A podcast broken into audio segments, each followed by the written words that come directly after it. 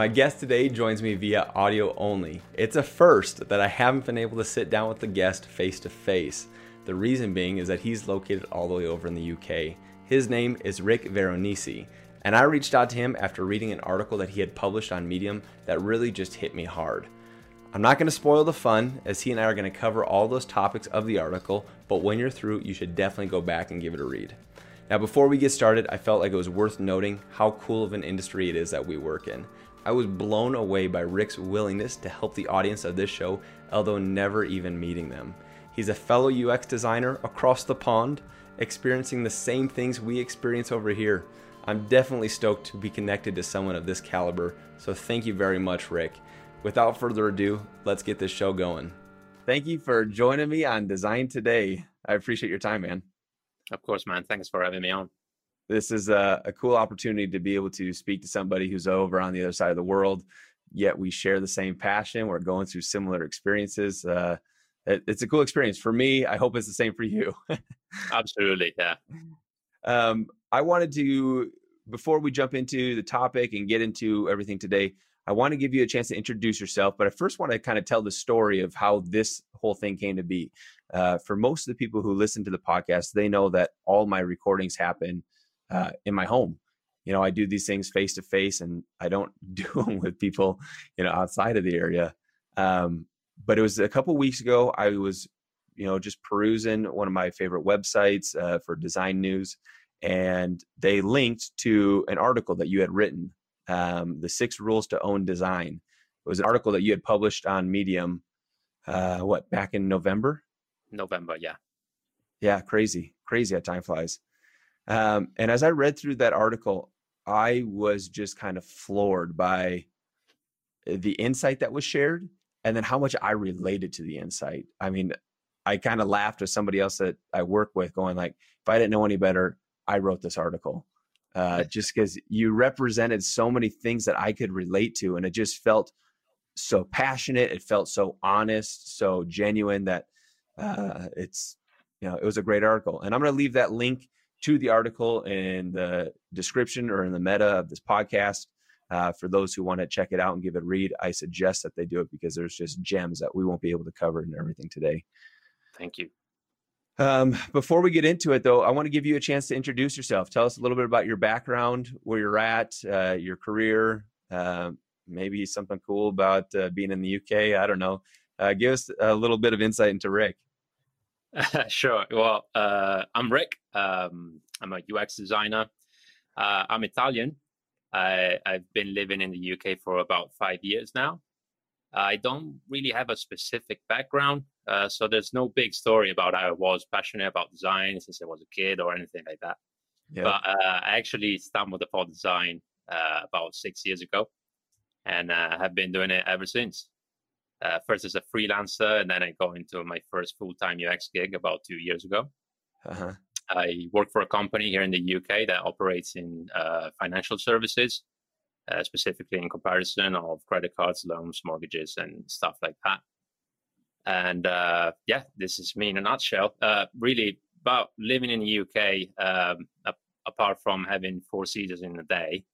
Uh, uh, there's uh, there's a lot of cool stuff going on here in Bristol. It's a it's a really creative city, uh, and I, I've enjoyed it so far. And you know, I recommend everyone visiting it.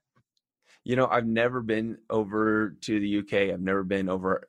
I mean, I I, the only time I really traveled was to I went to Germany for a quick pit stop and on my way to India. Uh, but I'd love to get out there to the UK and, and visit around there. So much history. Yeah, man, absolutely.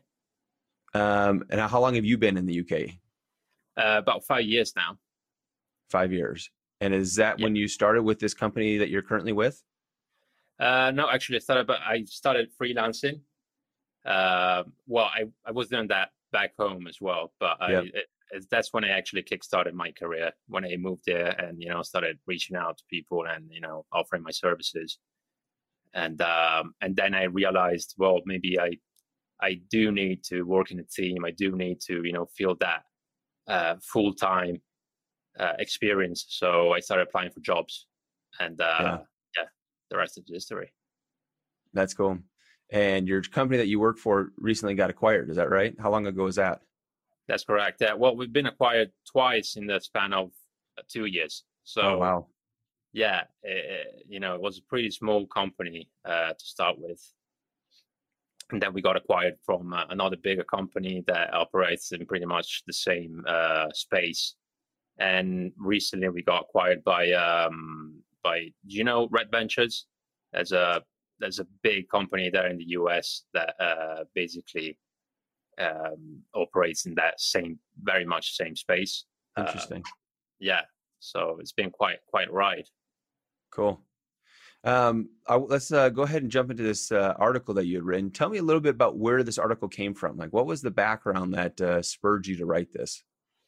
Uh, I would say it was a chain of events. To be honest, in in the months prior to to writing the article, I was going through a period where I got a little complacent uh, with work, with my relationship, you know, with life in general. And I initially thought it was because I was losing passion about what I was doing. Mm-hmm. Uh, and I, and I thought, you know, I'm approaching 30 and I was thinking, this is it. Uh, I'm going to turn 30. Uh, you know, I have a nine to five job now. So this is the boring routine everyone talks about. uh, but that wasn't the case, obviously. So I got into a bit of a self help spiral. Uh, and it led me to pick up this book, The 12 Rules for Life by Jordan Peterson. Yeah. And uh, as I was reading the book, I realized about these rules were nothing more than common sense for me. Uh, and I thought, well, I want other people to know about this. And since I always wanted to practice my writing, I thought, let's write about it. Condense these 12 rules into uh, six and, you know, make it a little bit shorter and make an actionable mini guide to being a better designer, which, yeah. by the way, will serve me as a reference when I go back to the article because I'm I'm far from perfect and I don't do all these things that I talk about so perfectly, but it's useful to have, you know for someone who, you know, was just wanting to get more into writing or wanted to get uh, practice writing again, you really knocked it out of the park with this first article. Thank you. Thank you very much.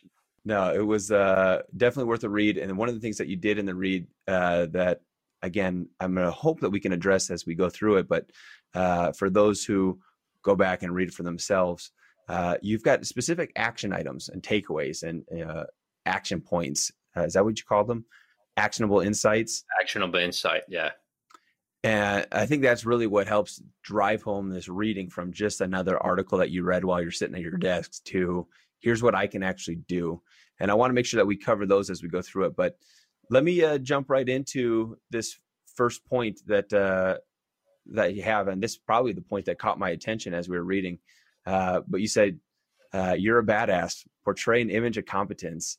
Uh, speak to me a little bit about that why that was important to you as you were reading yeah sure uh, this one is originally stand up straight with your shoulders back in the book and Peterson's approach to this rule is much from a evolutionary biological point of view for me it's about how we carry ourselves in uh, our everyday life in our day-to-day interactions how we speak to others uh, the message we're trying to get to them and now we feel about it too. Yeah. Uh, so I think yeah, that, that's the main takeaway from it is is you know stand up straight with your shoulders back is about how you you portray yourself. So be be confident, you know. Now, would somebody say this is like the fake it till you make it thing? No, I wouldn't say so. No, it's it's definitely more. It's a, it's a manifesto to express your ideas. It's it's not it's not really you know fake it till you make it that that leads to delusion eventually because if you don't feel like you're you're making it and you just think about it well that doesn't take you anywhere sure you know the idea of like standing up straight uh shoulders back that kind of thing i also think it carries a little bit into you know the work environment how you portray yourself whether it be at like a stand up meeting uh, or any meeting in general one of the ugly habits that i have just because i can get so lax at work is I can't, this is gonna be funny because as soon as I say it, everyone's gonna be like, "You do what?" I always put my feet up on the desk, like a boss. Yeah, and not even like that. I just I sit back uh, and I just relaxed. you know I'm just relaxed, and then I go like, "Holy smokes!"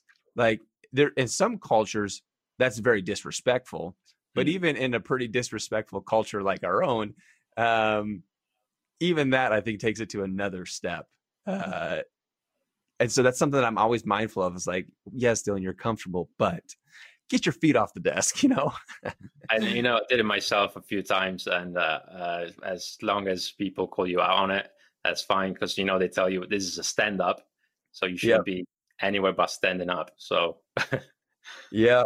Uh, but then even into the other meetings that take place throughout the day, it's just, you know, you get into those meetings, portray this image of competence, you know, portray that you're an expert. Uh, and I like how you said this is kind of more of a manifesto as opposed to the fake it till you make it. Um, yeah. These ask yourself uh, questions that you included in the article. How did you come up with those? Is this something that you were asking yourself or what? Yeah, so I do uh, I do a lot of uh, tracking of you know my uh, my interactions. I wouldn't say I'm no I'm I'm there every second with my diary or whatever you want to call it, but uh, I try to to notice people's reactions to what I say, and uh, and and I tend to write it down. So so most times when I go to journal, uh, you know, uh, write about my day or or something like that, I uh, I asked myself some questions. How did it go? What could you improve? And um, I think you know those those questions come up as you uh, the more introspective you get, the more questions you ask yourself. You know, so I just wanted to share what I ask myself with others, and hopefully you know it helps other people too. Yeah.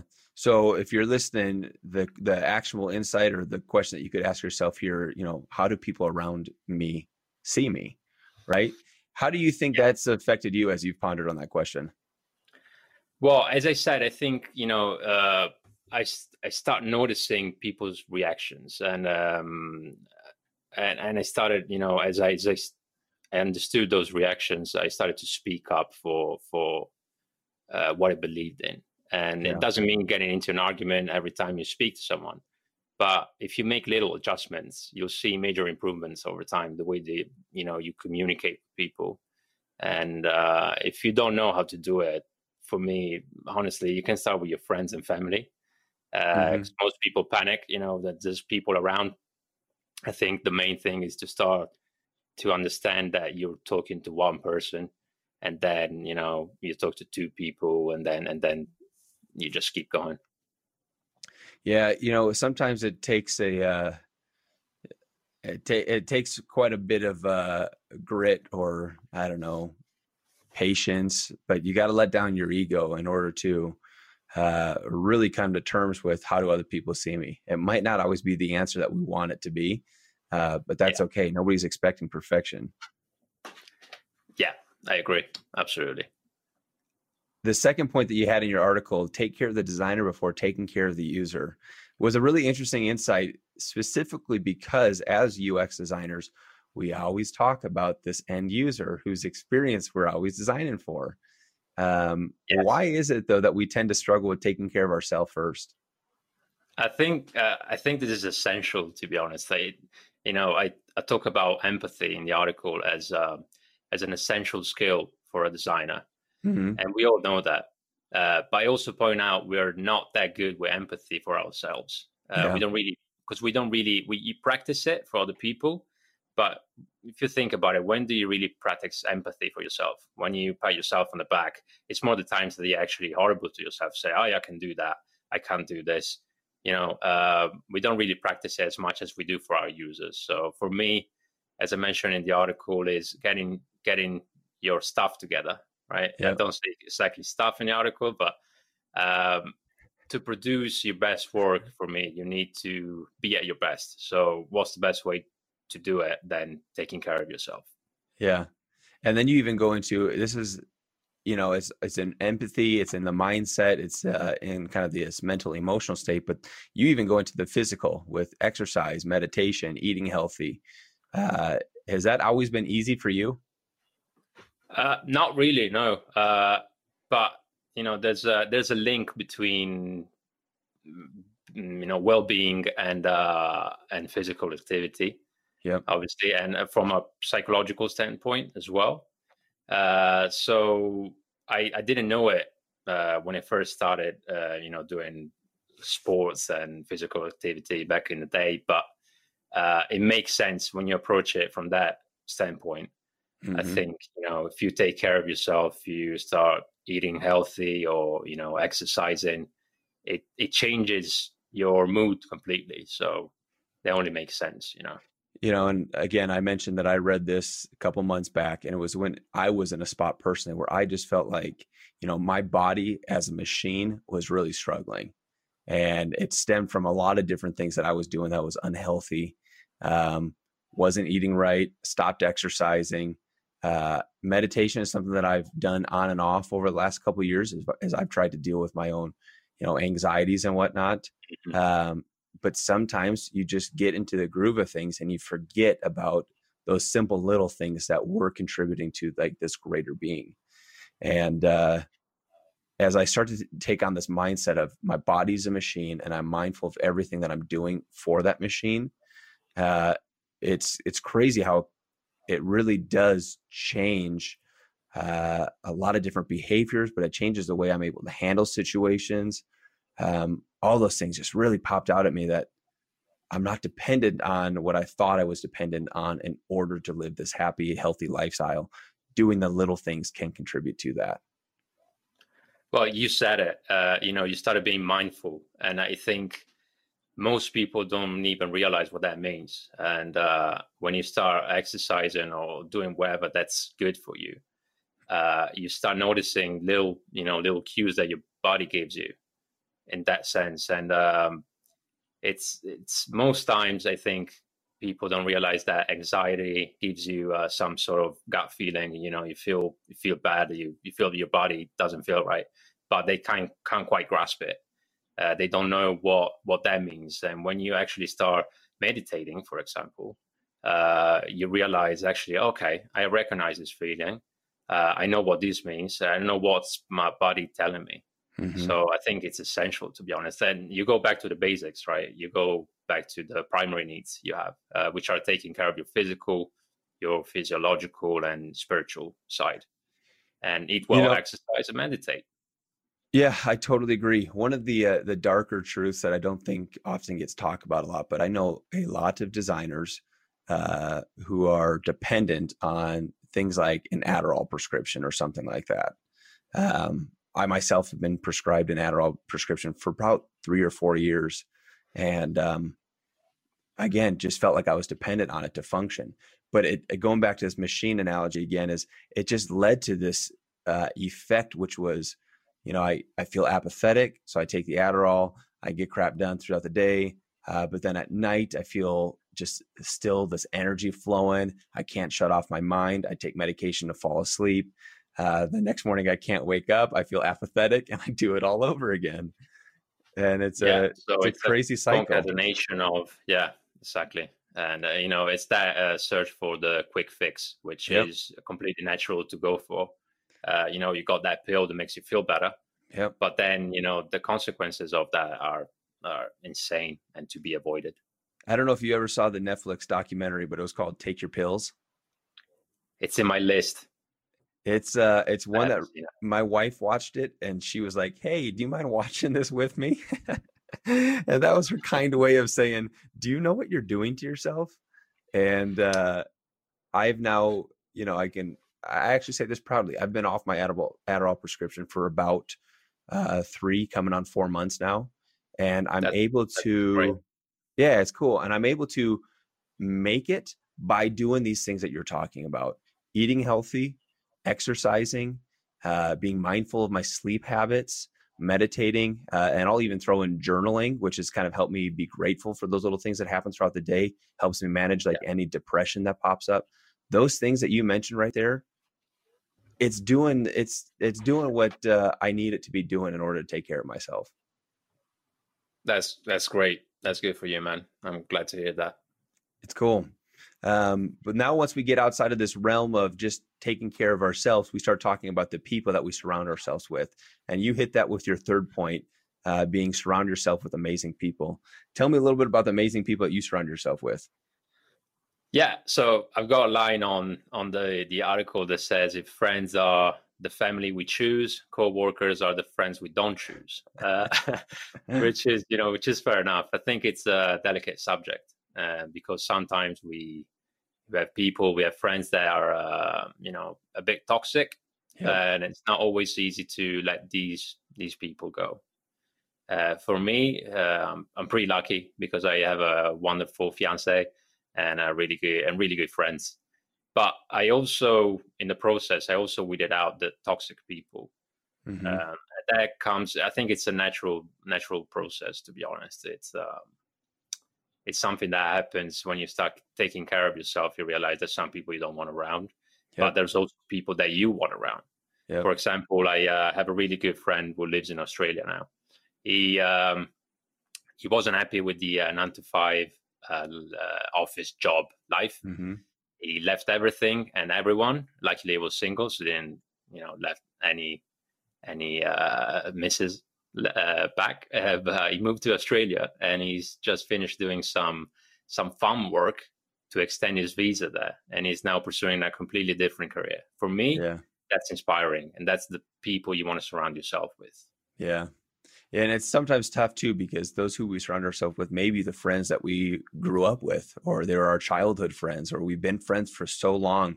But you know, people do change over the years, and sometimes the things that drove us to you know a certain friendship changes over time yet we it's difficult to let go of those relationships because they've got such a legacy they got such a, a long-standing uh, you know partnership that it's hard to let them go but do you think it's still for the better?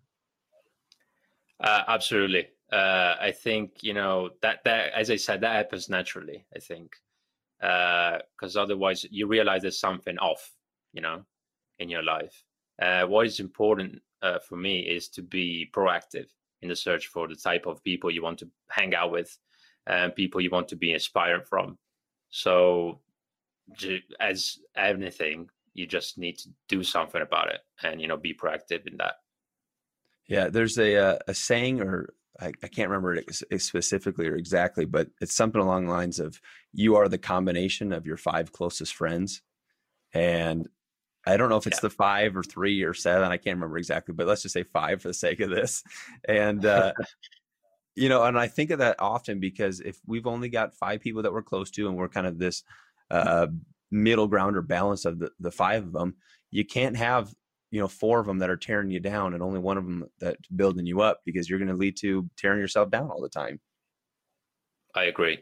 I agree. And, uh, you know, you, you have to try to be a part of community as much as you can yeah. Uh, in order to to fight that, you know. So this question in your article, you said, uh, "Are the people around me pushing me to produce my best work?" Is that something that you you two then are mindful of? Of course, yeah. Well, I try to take inspiration from from other people as much as I can, and uh, I think it goes back to what you said earlier about ego.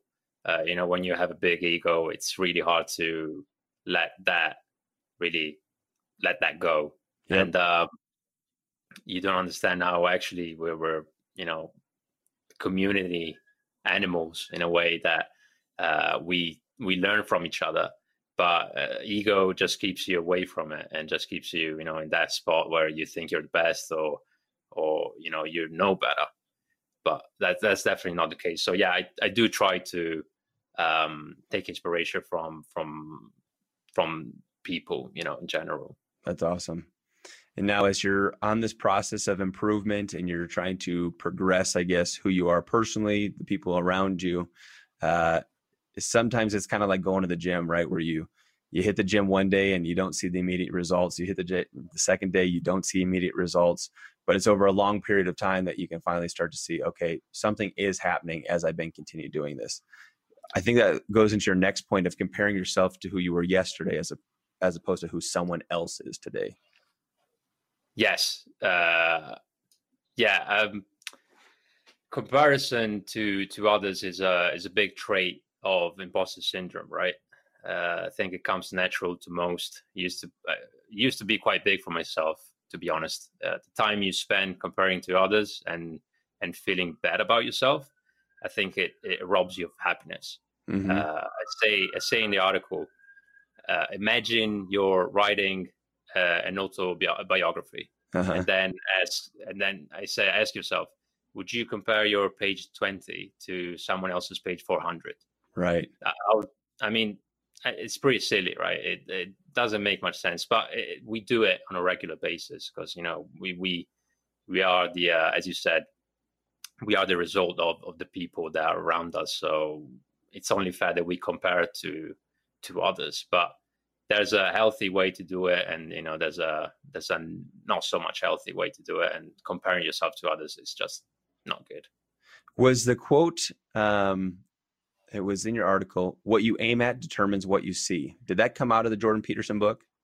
Yes. So all the all the big quotes are, are from the book and i think you know that's what makes the uh the rule i mean that was my favorite quote from it. Yeah there's there's a quote that it reminds me of that I actually have on the homepage of my website. It's been meaningful to me throughout my life, but uh, it's uh, your vision is the promise of what you shall one day be. And, you know, setting your sights ahead, setting your sights on what you are striving for, uh, I think ties right into that quote, right? You're, uh, yeah, it's not about what somebody else is doing. It's not about what page they're on on their book, uh, but what page you're on in your book and where you're going in that book. Absolutely, man. Yeah. I love that metaphor. Um, yeah, it's really good. So you actually you mentioned in your article about te- keeping a, a, journal and writing down the ups and downs. Is that something that you're pretty good at? Uh, I, I, mean, I try to. Yeah. Uh, I don't know if you can be good at it, uh, but for sure, I'm being consistent at it. Yeah. So that's the big thing, right? Uh, introspection again is is is big on this one, and I personally write down when I, as I said earlier, when I have these feelings, I try to analyze them. I try to make sense of them, even when I, I really can't. Yeah. Uh, but when you write something down, sometimes you realize, well, sometimes you realize how s- some stuff is just stupid. Right. Um, because it, on paper, you know, you read it back to you and you say, okay, this is my doubt. And it's not stupid to have doubts at all. But when you write it down and you know be your um, introspective about it, and you're actually you know you're thinking, okay, uh, does this thought serve me, or can I just leave it behind? Does yeah. this make sense or not? And journaling has helped me doing that. That's awesome. Uh, it's uh, it's impressive to see somebody who's uh, willing to document. I mean, it takes time. There's probably things you'd rather be doing. Are you keeping a physical journal or are you taking like more of a digital journal? Yeah, man, uh, old school, uh, hundred uh, percent. I've got, uh, yeah, I've got just a simple journal, nothing fancy. Uh, just write on it every morning for 10, 15 minutes. And uh, whenever I feel like it, whenever I feel like I'm thinking something uh, brilliant, I just write it down and then maybe I read it back and realize it's not that brilliant. But it's no, it's that process that it's that process of of just writing it down. Yeah, that, that helps me uh, calm my mind down. Is there a reason you picked the physical journal as opposed to a digital journal? Yeah, I've read about uh, the benefits of actually, you know, putting pen to paper instead of um, writing on on a computer, for example. Yeah um, there are some benefits uh, as to actually doing it's just the act of doing it. And i think it, it goes also to uh, trying to avoid uh, i don't know if you hear about it uh, digital dementia. So it's basically you know being around technology all the times you know doing my job as well. It's it's not ideal. So sometimes i just want to i just want to go digital uh, sorry i just want to go uh, analogic yep. and uh, you know just write down yeah. on paper. That's cool. Yeah, it's a great insight for people who are trying to figure out how can I document these types of things. I do I do agree. I think there's a big difference in when you can take the pen to paper. Uh, I do feel like I'm much faster at writing on a computer. Obviously, that makes sense. But yeah. if you're talking about this amnesia or whatever it may be that that happens when you just spend all your life in a digital world, uh, getting outside of that and writing down a paper is super helpful. Absolutely, yeah. I want to jump now to your last point just for the sake of time, because this is a key insight that I feel so many of us can get caught up in. And uh, it's so easy to point the finger at the rest of the world. Uh, and I love, love, love how you laid out this last piece. know your process before you criticize the world. Just speak to me a little bit about that, what it means to you. Well, this is to this is to understand to not jump to conclusions, as you said, uh, not do it right away. And uh, of course, I'm guilty of that myself sometimes. Uh, but as I said, and you know, I try to analyze it and you know go back to it and realize it's to understand our process before we, we criticize others. So really, it's about improving mm-hmm. our thinking and uh, critiquing skills and try to learn from other people's mistakes because you can do that too you can learn from your mistakes but uh, if you understand others people mistakes it's um uh, it's it's it's a little bit different because you understand the context of you know in which maybe something has been done.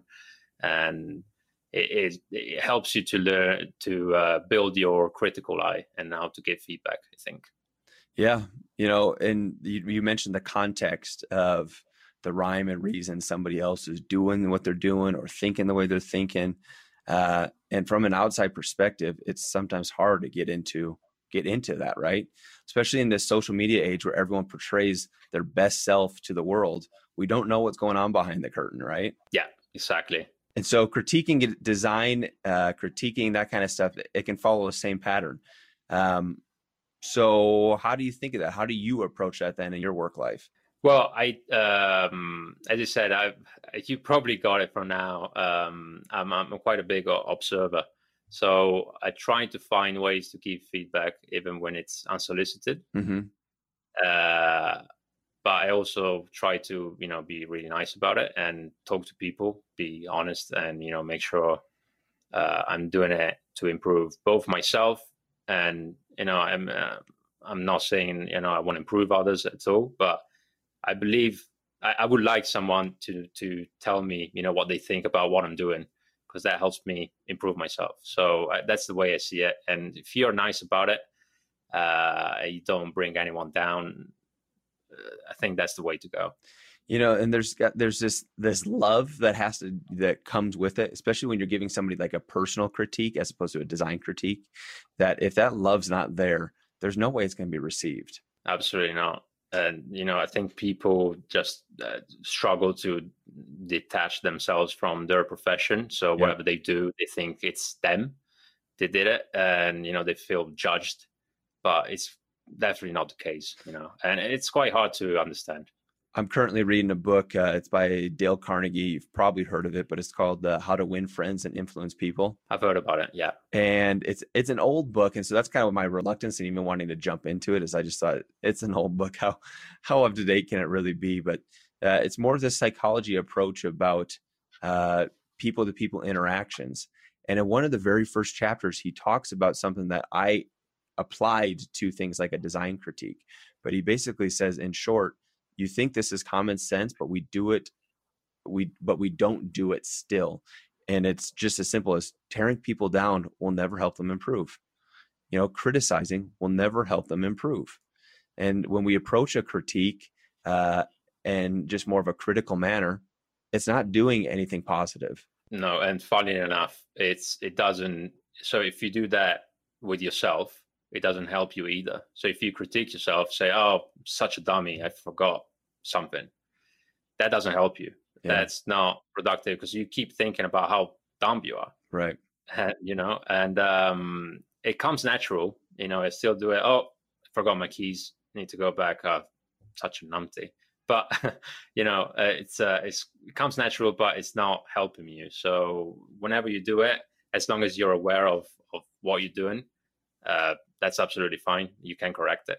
Why was I? Why was it done that way? Is one of your ask yourself questions here at the very end of the article, and I think we could all benefit by by asking ourselves before opening our mouth to speak or you know comment something out on a keyboard. Why was it done that way? Um, it's a powerful question to take a moment and put yourself in that mindset. It doesn't take that much uh, you know, you can probably take that one second pause to ask yourself that. And I'm sure whatever you say after that will be much nicer than whatever instinct you have on that moment. Yeah. You know, I really appreciate your time, Rick. We've uh, we've kind of hit our, our time cap here, but I, I do want to plug one more time for those who are listening to check out the link, read the article.